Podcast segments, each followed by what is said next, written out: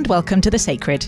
I'm Elizabeth Oldfield, and I'm interested in the people behind the positions in our public conversations, the deep things that drive us, and how we can better understand people different from ourselves. In this episode, you'll hear a conversation I had with Satbir Singh. Satbir is the CEO of the Joint Council for the Welfare of Immigrants and previously spent time developing campaigns and political strategies for people's movements and working as an advisor to the UN and the World Bank. He studied at Oxford, SOAS, and as a Fulbright scholar at Columbia. We spoke about his mobile childhood, how his mother's Sikh faith has formed him, and why rabble rousing and reconciliation are both necessary for change. Satbir, we're going to launch in the deep end with me asking what your sacred value is. And for those new to the podcast, it's really pretty poorly defined um, and allows space for the interviewee to fill themselves. But it's really trying to get to the heart of um, your deepest principles, your deepest values, the things you try and live by, even if you probably, I hope, like me, you fail at it.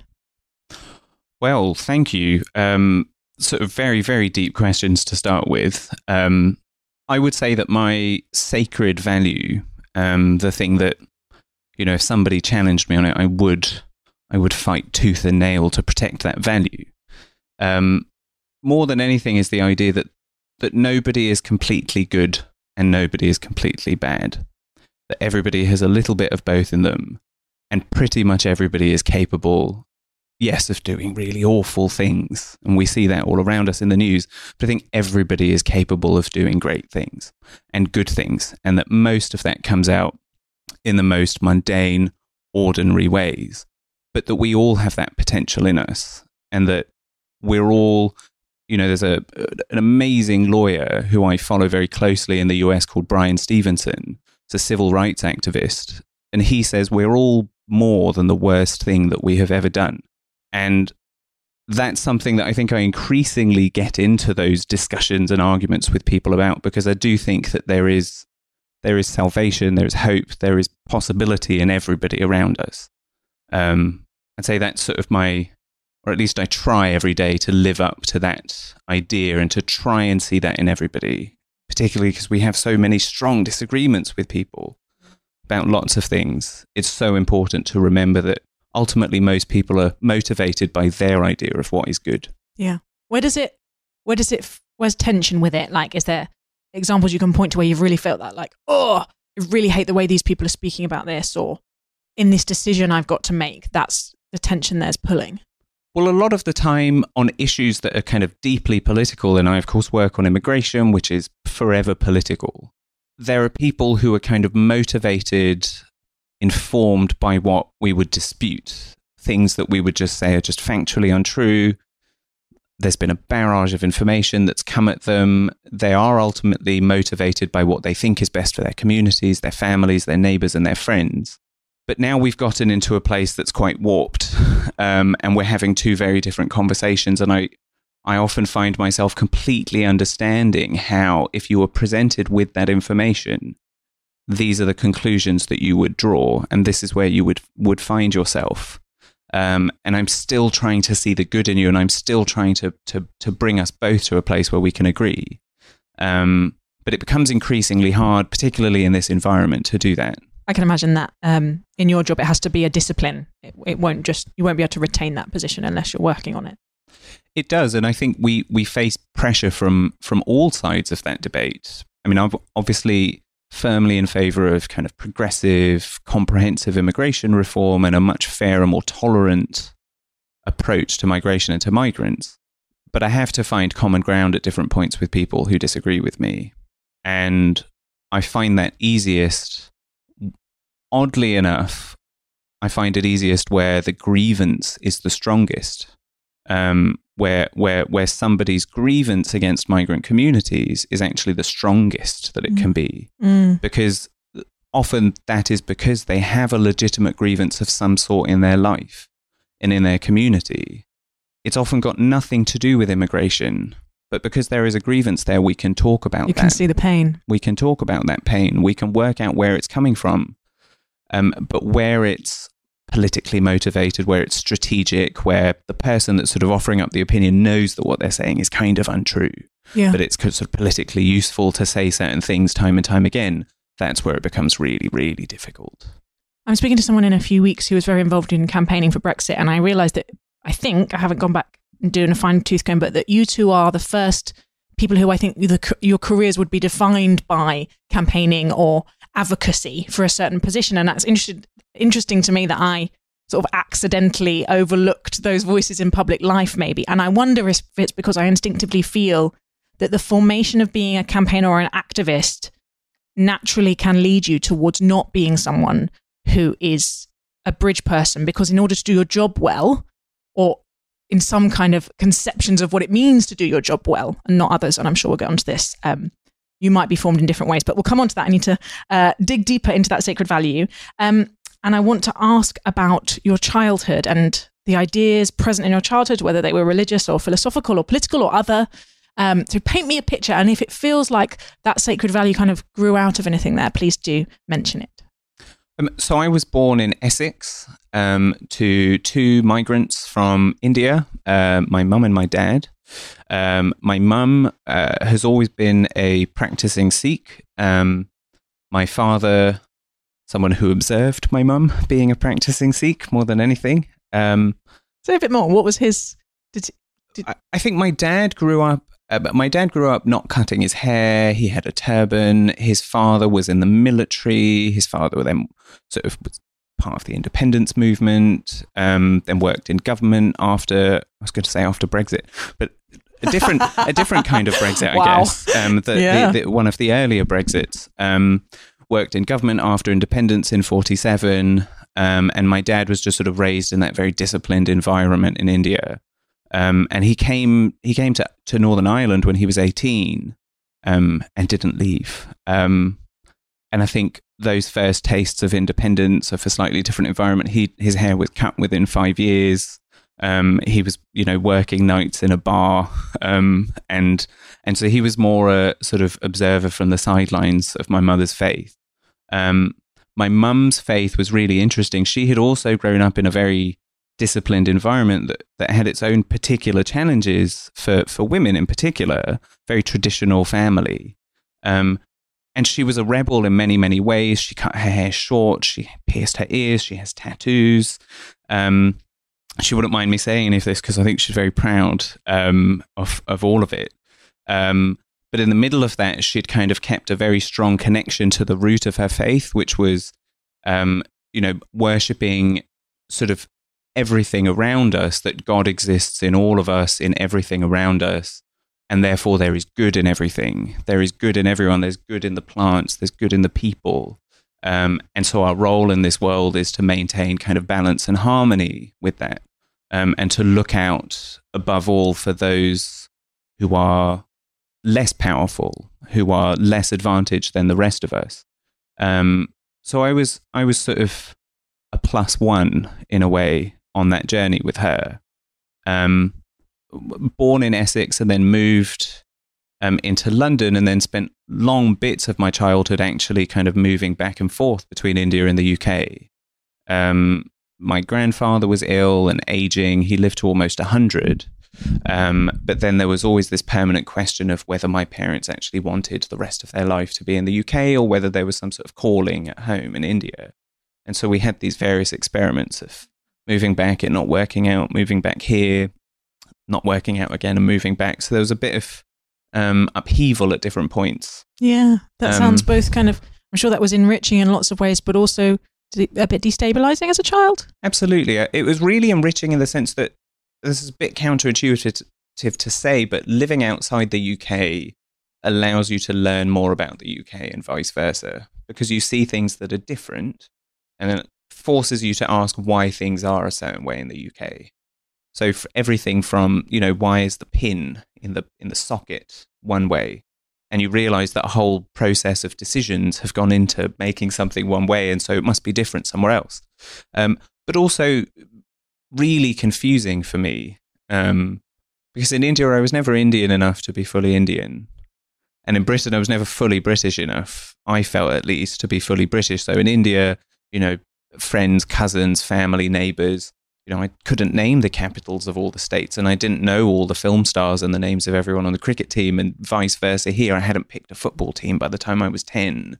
Um, I hadn't been around when Titanic came out.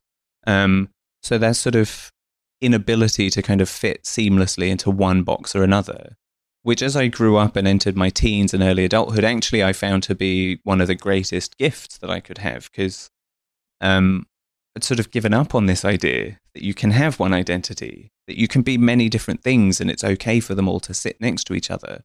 And I'm sort of, in a way, despite it being very difficult and challenging as a kid, very grateful um, to have been taught that at such a young age. Mm. And uh, where did they end up, your mum and dad? I'm just being nosy now. In London. Okay. They're still here. Well, my sisters who live in London have had children. Ah, And so I think it's a question of where there are grandchildren, my Yeah. parents Yeah. will find them. As I know, having had children now, we can put the kibosh on grandparental plans by, uh, yes, uh, anchoring them to certain places. Um, so I just want to dig a little bit more into that sense of uh, what what did practice look like for your mum and and for you? Did you go to Gurdwara? What were the the ways it expressed itself in your home? practice in our home meant that really, I mean, first, any big occasion, it's someone's birthday, it's GCSE results day, it's um, one of us is going on a long haul flight, um, means first thing in the morning, we go into the front room, my parents' house, and we still do this to this day. Go into the front room in my parents' house where they keep the Guru Granth Sahib, the holy book. We all cover our heads, and my mum says prayers. And for most of our lives, we couldn't understand the words. Um, but I still Because love the, the- way, The language, because of the language and because she does it very fast. right? But I still love the way my mum will put the keywords in English in the middle. So it'll be a sort of GCSEs, Oh, and and so so you'll kind of get the get the gist of what she's talking about today. Um, and then we'd go to the Gurdwara um, once a month in our local in our area in Brent.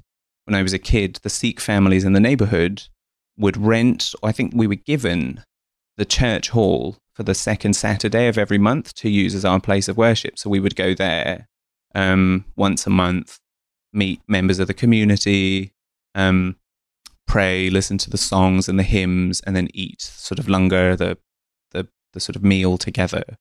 Um, and over the course of teens, kind of going back and forth to India, I became much more interested in the kind of history of the faith because you'd visit these places that were 500 years old and 400 years old, and this is where this kind of guru or this figure from the faith had taught and held court and all of that. So I became really fascinated with that history of it, and I still am today.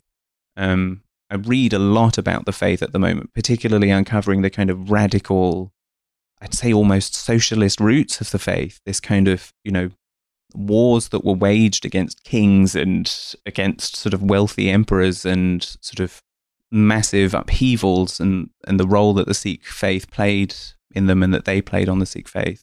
Okay. So I want to kind of fill in some of the gaps between then and now because you know you mentioned that one of the ways your dad rebelled is that he cut his hair and you don't wear a turban. Tell me, um, tell me, kind of uh, from that moment of the the kind of traditions and rituals with your mum. You then kind of go off to to university, to Oxford and Columbia and LSE and lots of you know a huge amount of time there. What what is the what role is your faith playing there? And if I can, because uh, it, you know dropping the G bomb is always awkward. What about what about God? It's a monotheistic faith, I think. Of what what did that word mean to you during that period? So during that period, you know, college, early adulthood, I think like a lot of people, I was just generally struggling with who the hell am I? Um, how do I fit into this this new world where I've gone from school and I've gone to this university where everybody's very different. Um, and so I think I buried a lot of it actually. I buried a lot of that connection with my faith, that connection with my roots, with my identity, almost just as a sort of evolved way of surviving. Mm. What were you studying? Um, I was studying PPE. Okay. Um, so predictable, yeah. um, boring choice. Yeah.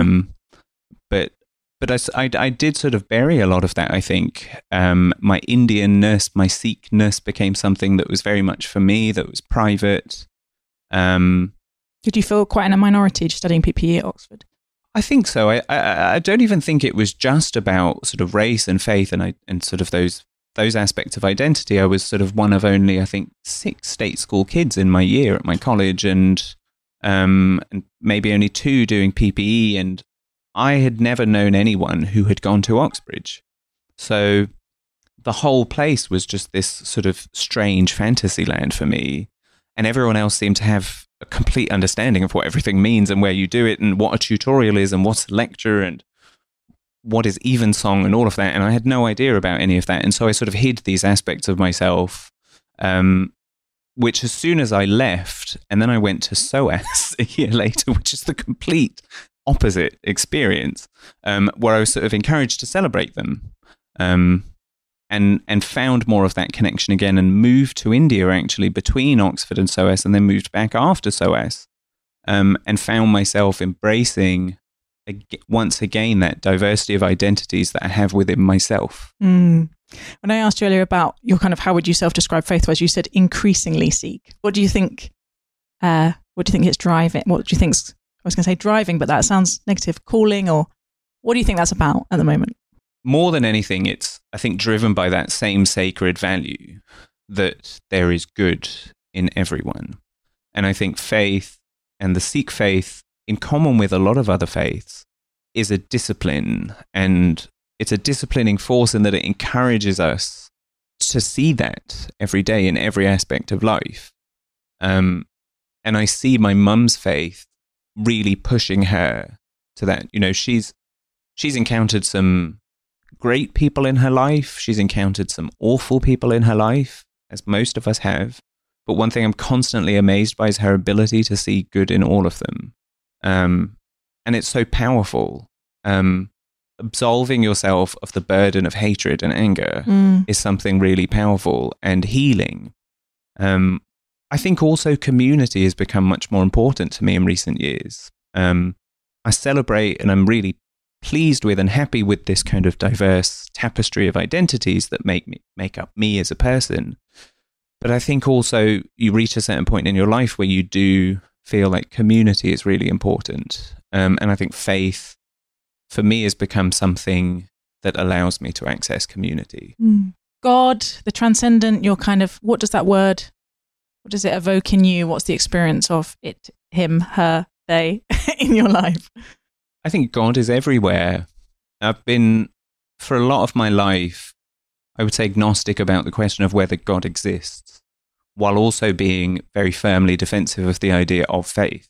Mm. Um, but I think God, insofar as God exists, it is in everything because because if God is the divine, if God is the creator, if God is the terminator, and, and all of that, not not in the sort of Hollywood sense, but it's sort of, but you know, in the sort of creator and the destructor, yeah. um, as it were, the destroyer, um, then it's everywhere. God is in everything, and therefore, that more than anything encourages me to show greater respect to everything. Um, it's really interesting to look at sort of faith and ecology because it's this idea that, you know, we've been gifted or loaned this planet. We didn't do it. We didn't create the leaves. We didn't create the grass, the, wa- the water, the trees, or each other. Um, and it's a the presence of God in all of that is is an incentive or an or an urge to just be better to all of it. Mm. I feel like uh, Sikh faith is one of the less visible faiths in the UK and in our public conversation. So it may well be that there's lots of listeners who who really don't have much to put in that you know that conceptual box. So uh, is there one thing in terms of uh, engaging across difference, but maybe just as a kind of starter that you'd like people to understand who've never met a Sikh, who don't really and uh, don't really know what to associate with it, or perhaps have associations you'd like to remove that you think are negative? I'd say because because Sikhs are most commonly associated with the wearing of the turban and the not cutting of the hair, people will often assume that Sikhism is therefore a very doctrinaire, um, a very disciplined faith, and perhaps very conservative with a small c.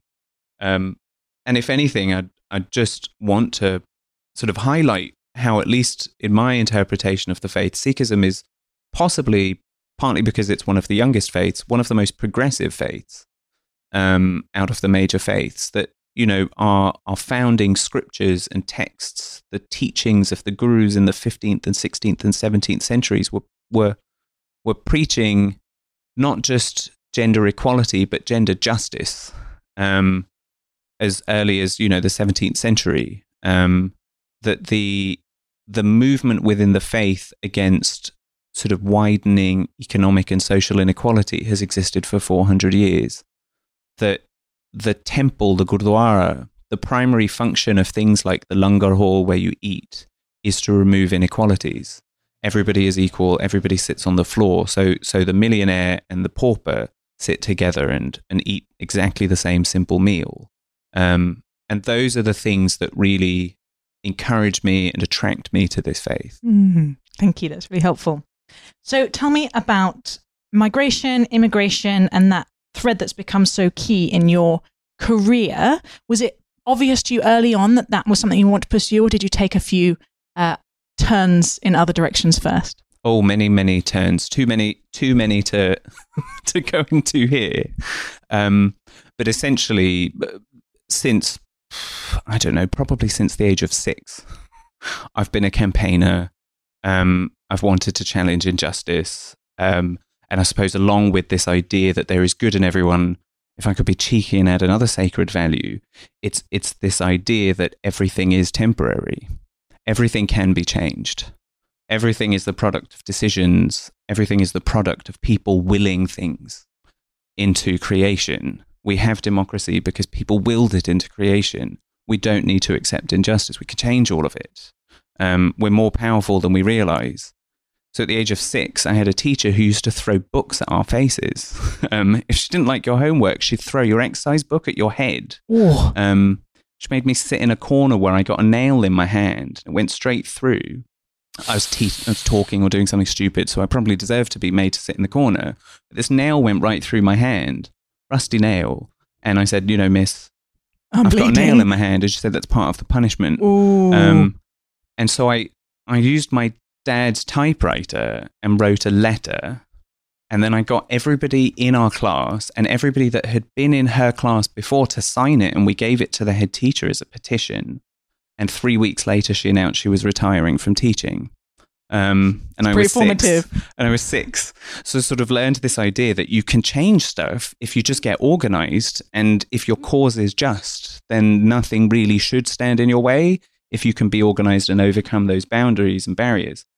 Um, so out of college, I was working on issues like access to justice and prison reform, um, and sort of anti protecting anti-corruption activists in India.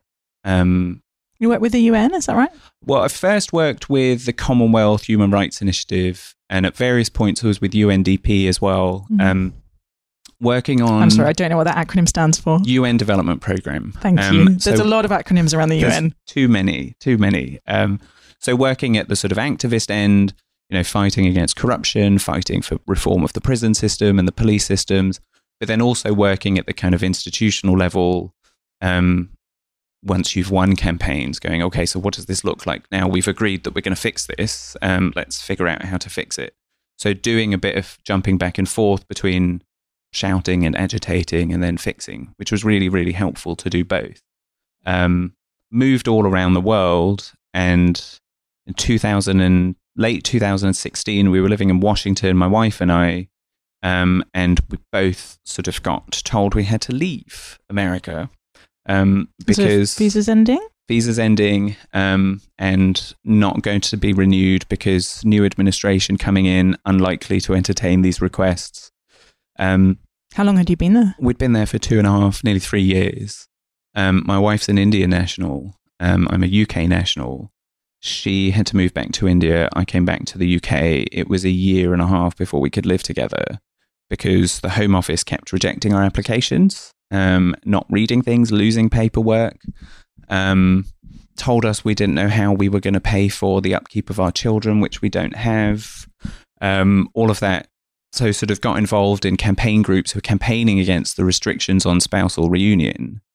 Um, through that, became a trustee of JCWI, um, and then applied for the role of chief executive, and sort of ended up as chief executive of the oldest migrant rights organization in the UK. So a very circuitous route that brought me through the world of campaigning and policy and communications, and then took those skills and entered the world of migration through lived experience. Yeah, I mean that totally fleshes out my sense that nothing is purely political, right? Everything is personal at heart. Yeah. Um, the things that drive us. And it's one of the reasons we like to kind of hear about people's stories to get a sense of it. Um, so l- dealing with disagreement, and I almost feel like the immigration world must be one of the most brutal crucibles um, uh, for this. And you've said a lot about your sacred values about seeing the good in everyone. Um, but I want to come back to that tension between uh, what in campaigning is is really trying to persuade those who deeply disagree with you and how much is mobilizing the support of people who sort of broadly agree with you anyway but just haven't got noisy Mm. about it yet i imagine those are some of the conversations that you have internally because they require quite different skill sets quite different personalities um, do, do you see yourself on kind of a, me- a methodology on one side or the other This is, I mean, that's a really incisive question because it is, it, it strikes at the heart of all the debates that we have within our movement. I'm sure many movements have this same sort of debate. And I think it's going to sound wishy washy, but I think it's not an either or. Um, on an issue like migration, as with pretty much everything, you have to kind of wear both hats, or somebody has to wear either hat. Um, and you have to have both hats being worn. People need to push conversations out. Mm. People need to make the bold, the crazy, the radical statement today that in 10 years' time becomes common wisdom. But you also need to have people then saying, well, this is now kind of common wisdom. We've built a lot of consensus around this. How do we get this into legislation? How do we get this into just sort of grassroots community conversations? Um, and it's very difficult to try and do both. And we sort of make a point of moving from one end of that to the Sort other at different switching it. points. Yeah. And do you naturally, do you, are you someone who actually is energized by the scrap? You feel like that kind of the the fight, the good fight, is how you maintain that sense of energy and momentum, or are you someone who you're kind of mo- your most deeply satisfying things is where you see change in someone who, um, you've kind of done that, kind of going out of your natural habitat into hostile ground to build allegiances with someone who didn't start off agreeing with you. Again, I think it's a bit of both. And I, I, I'd say that some of the most energetic supporters that you would call sort of base um, or your base come from the other end of the spectrum. And again, it comes back to this idea of grievance. I think one of the reasons why immigration, and immigration is a great example of this, why it's so hard to have difficult conversations or conversations about difficult, complex moral, political issues in our society is because there is so much grievance around Mm. um, about all sorts of things. So if you just take the issue of race and migration and class and economics, I mean, that's five issues, that's all the issues together. But if you just take those and you say, you know, people who have who have who have lived through the kind of excesses of the hostile environment, who have been sort of detained, treated awfully, really struggle to just live and exist with their families, they have grievance. They have a legitimate grievance against the way that that system exists and the way it's sort of justified and the way it's supported. But if you take people who have who live in communities where you know there haven't been jobs for 40 years um, and where the government or local government or repeated governments of different parties have continuously failed to invest in those communities they have grievance the reason there's conflict is because they have been told that their grievances with each other Mm. and as soon as you break down those silos and you say, actually, we are all in this together, that that these two groups being encouraged to fight against each other is exactly why we'll never have the change that everybody needs. That actually the experience of the migrant or the asylum seeker struggling with the system and the experience of, you know, the man going to the job center to prove that, you know, he is unfit to work, having had two strokes and a heart attack, and dealing with that bureaucracy is identical. Um, and when you bring those two groups together and you have those conversations, you take people who five minutes ago were rapidly anti-immigrant, and then you t- and you take people from migrant communities who were so scared of you know that stereotype of the white working class racist or what have you, and they're the best of friends, and they've both recognized that they're in this together and that their cause is the same. And where are the places that that can happen, where people can? Rowan Williams talks about the habit of recognition, the habit of human recognition of the person who felt like the enemy and how difficult it is to find spaces and practices for it. Where do you see it?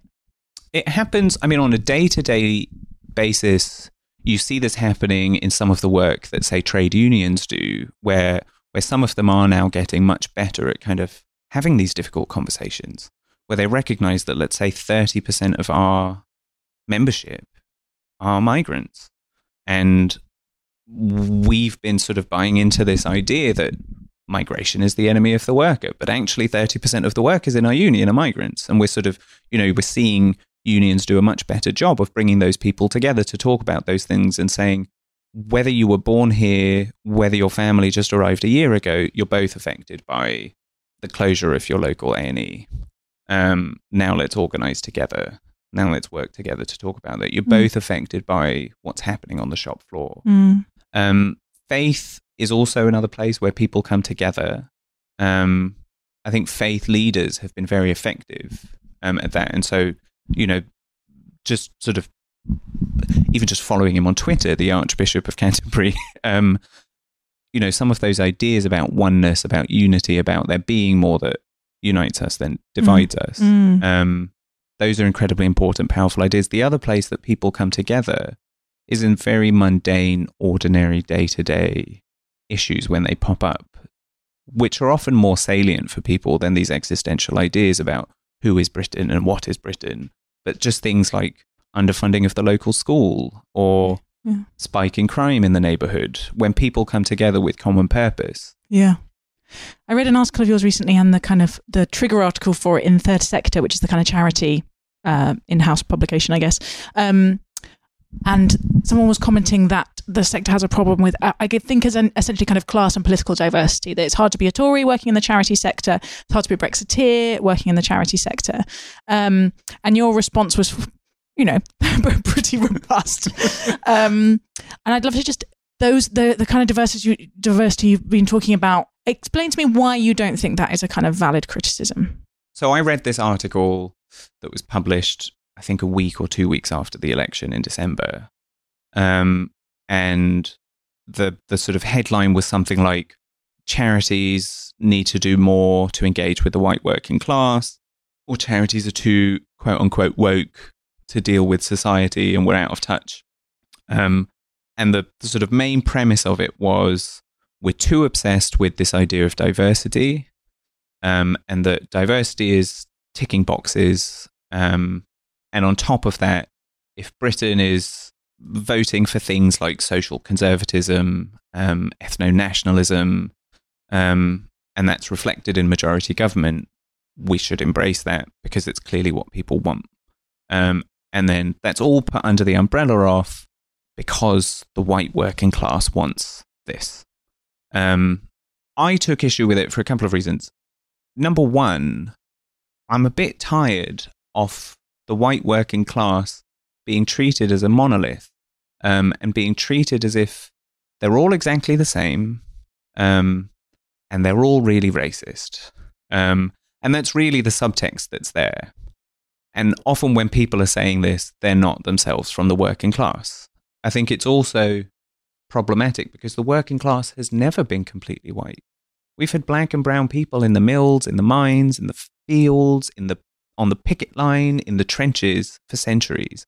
And there's that bit of Britain's story that's always conveniently forgotten that as kind of a global empire, people from the empire have been part of the working class here forever. Um, slaves on cotton fields and plantations, you know, were working, they were workers as well. Um, the other bit, yeah, the, the, the belief that all of these values of tolerance, of accepting our neighbors, of loving each other, of saying, you're gay, you're straight, you were born here, you came here yesterday, but we all we're all capable of living well together. The idea that that is just a metropolitan, liberal metropolitan idea for me is an even worse kind of snobbery than suggesting that, you know, we can't live out of the city because everybody's a racist or something like that. It's it's it's a snobbery of a different type, and for me, it feels even worse because it suggests that the working class are not capable of compassion. And I, I think I wrote in my response that when when Abraham Lincoln led the North in the Civil War, um, the cotton mills in, in the north of England, they shut. They refused low cost Southern American cotton in solidarity with the slaves. When, when Gandhi came to England, he made a point of going to those same towns to apologize for the damage that the Indian boycott of English cotton was causing to the working classes here. And they hosted him and they welcomed him and they stood in solidarity with the Indian independence movement. You had workers in mining towns standing in solidarity with queer communities in the 70s and 80s. Like there is this immense potential for compassion and solidarity. And every time we patronize the white working class by saying, I think we all just need to be a bit more racist because it's clearly what they want, I think there's a bit of an agenda there and they're being used to mask it. Okay. Um, let's talk about the role of charities more broadly. Um, and I feel like the kind of crisis of legitimacy is true of almost any industry you can look at in a way that is quite worrying. Um, and so the charity sector is far from on its own with a kind of public perception of um, loss of face or kind of questions around integrity, but it has been there. And someone who is a leader in the charity sector, I'm sure you've been part of these conversations. What what voice do you think charity leaders can and should have now um, in terms of building a society in which we can live together with our difference? And how do you navigate the fact that the last few years have been quite bruising for that voice? Know, I, th- I think with charities, as with lots of other bits of our society, there's this tension that we've seen really come to the fore over the last three, four years around expertise. Who is an expert? What does expert opinion mean? Where does this experience and expertise fit into our national conversations? Um, I think we need to mount more robust defenses of it, um, of that expertise in a way. Um, I think also within our various subsectors, and I think people that work in everything from homelessness to nutritional security to ecology and the climate crisis to migration and race and all the rest of it, we do need to recognize the diversity with a small d within our movements and embrace it a little bit more. And by that, I don't just mean sort of the diversity of people, um, but the diversity of voices and approaches. So coming back to that sort of dichotomy between the rabble rousers and the sort of reconcilers and the reconcilers, I think there's a there's a bit too much distrust between the two, and and perhaps not enough recognition that we both have roles to play. Mm. That if you rioted at Stonewall decades ago, or you burned the American flag in protest against the Vietnam War, you were very much outside of that camp of people that could be called the reconcilers. But it's on the backs of that work and the enormous suffering that people experience in response to that. You know, people go to jail, people are beaten, people experience violence often when they're when they're really out there. 40 years later, it's possible for us to be reconcilers it is possible for us to be reconcilers because somebody said the thing that was unsayable. And so more people said it. And I think that's what we need to do. We need to recognize that we can't just be one or the other. We have to have both in our movements. That's so helpful and so challenging. Um, final question What have you learnt about engaging across deep difference, whether religious, political, emotional, taste in films, whatever it is. What have you learned? What helps? How do we have more human, more honest, more productive encounters? There's a there's a sort of communicator and organizer um, in America called Jonathan Smucker, um, who's written a lot based on his experiences working in kind of various generations of political campaign in the US. And, and above all, this sort of thesis that he puts out there into the world is meet people where they are. Um, and I very much buy into that. We have to meet people where they are, always open with a question, whether you're knocking doors for a political party, whether you're having a roundtable or giving a set piece talk, ask people questions first.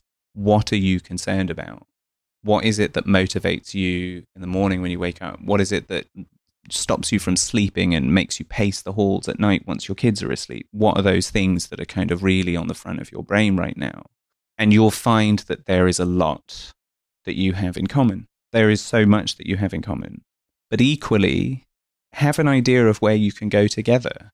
So it's that idea that if you have sections of society that subscribe to an ethno nationalist sort of vision of what Britain is, you can meet them where they are. You can identify that they have concerns. It doesn't mean that you have to accept their vision for Britain, but it means that once you've met them where they are, you can find some place to go together.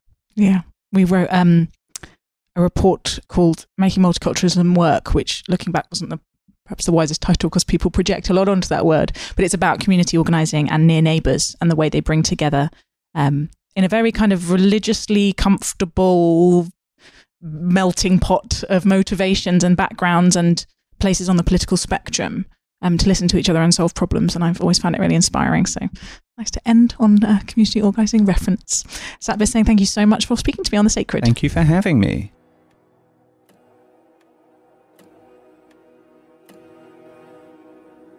Thank you for listening to The Sacred. I'm Elizabeth Oldfield. The producer of this episode is Soup Shop Productions, and it is a project of the think tank Theos. We'd really love to hear your thoughts, whether via Twitter at sacred underscore podcast, or me at Theos Elizabeth, or the sacred podcast at gmail.com if it's easier to write in long form. As always, please do rate and share so others can find the podcast. We're also now available on Spotify, so it's even easier to take the sacred with you wherever you go. Finally, if you'd like to know more about the work of Theos, you can connect via the website at theosthinktank.co.uk.